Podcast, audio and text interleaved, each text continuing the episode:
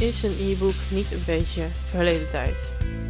Dat is een vraag die ik steeds vaker krijg en ik snap het ook heel goed, want je ziet ze natuurlijk heel erg veel voorbij komen op Instagram en op Facebook en allerlei andere advertenties.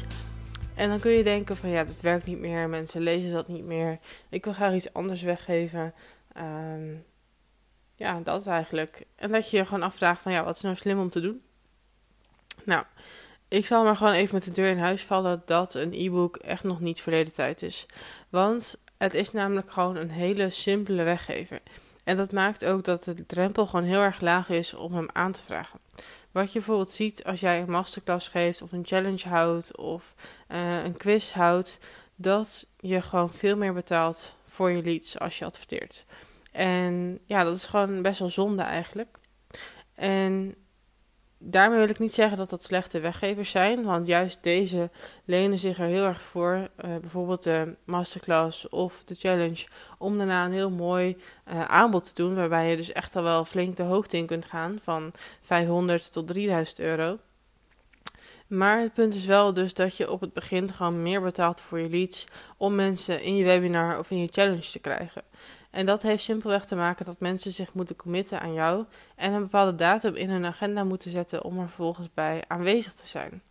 En natuurlijk kun je dan zeggen van ja, ik eh, schik me daarna, ik betaal gewoon nu wat meer voor mijn leads en ik verdien dat vervolgens weer terug.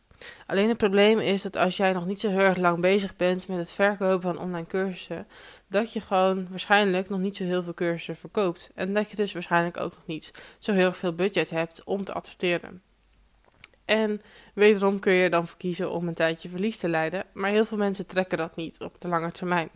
En daarom zeg ik altijd van het is slim om dan gewoon eerst een lage drempel weggever te kiezen. In de vorm van een e-book of een checklist of een ander klein documentje of misschien een audiobestand. Wat jij gewoon heel makkelijk met iemand kan delen. Waar verder geen commitment aan zit. En waar mensen verder gewoon geen moeite voor hoeven te doen. Want een quiz is niet zozeer vergelijkbaar met een webinar of een challenge. Maar het feit is wel dat mensen gewoon veel meer stappen moeten ondernemen. Om bijvoorbeeld een quiz af te ronden. Dat ze daarover moeten nadenken wat hun antwoord gaat zijn. Ehm, en als dat al even te veel moeite kost, dan stoppen ze er al gauw mee. En dan ben jij je mailadres kwijt.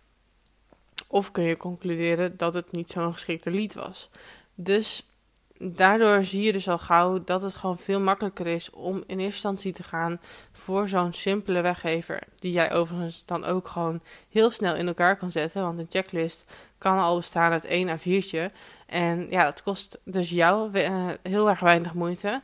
En het is gewoon goedkoper om mee te adverteren, waardoor je dus sneller meer leads binnen kan halen voor een betere prijs, die je dus vervolgens al een mooi geprijsd aanbod kan doen, of die je vervolgens kan opwarmen om deel te nemen aan een webinar, aan een challenge, of bijvoorbeeld een gesprek met jou aan te vragen, zodat je daarna uh, dat dure product kan gaan verkopen.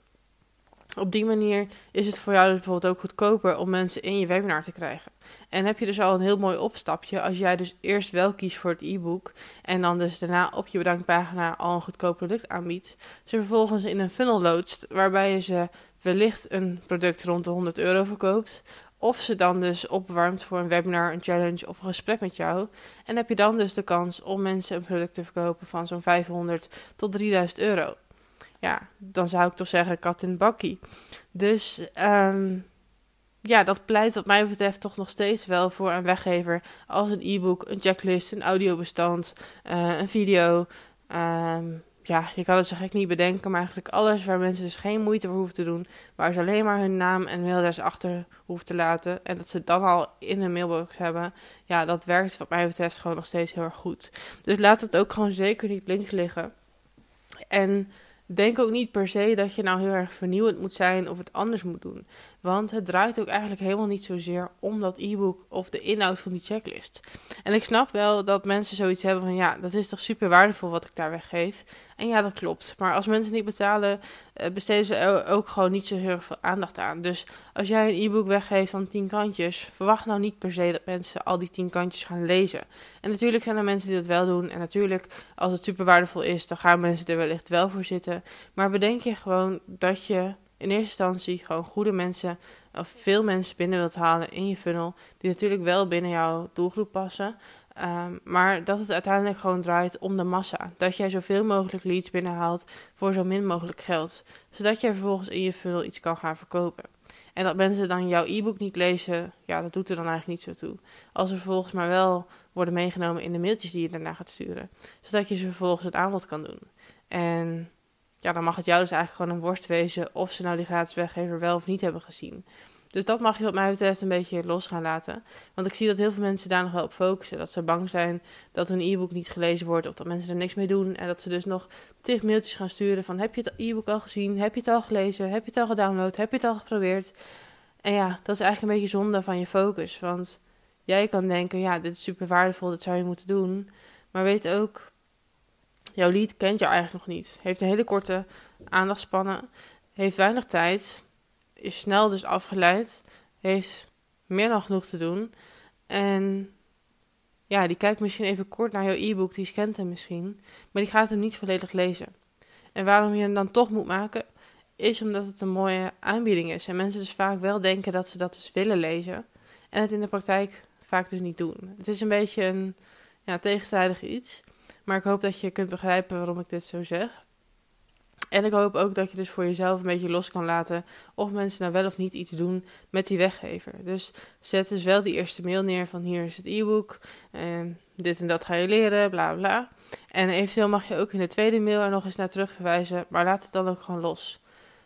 Laat het los dat mensen het misschien niet lezen, en focus je op het aantal leads dat je binnenhaalt, voor welke prijs en wat dat je op de lange termijn ook kan opleveren. Want ook niet iedere lead zal in de eerste funnel meteen reageren en meteen uh, iets bij je kopen of meteen deelnemen aan een webinar. Het is echt een kwestie van de lange adem. Dus zie je ook gewoon de kansen die je krijgt door zoveel mogelijk mensen binnen te halen en laat de rest een beetje los. Dus focus je niet te veel op willen vernieuwen, focus je vooral op wat werkt. En dan wens ik je heel veel succes.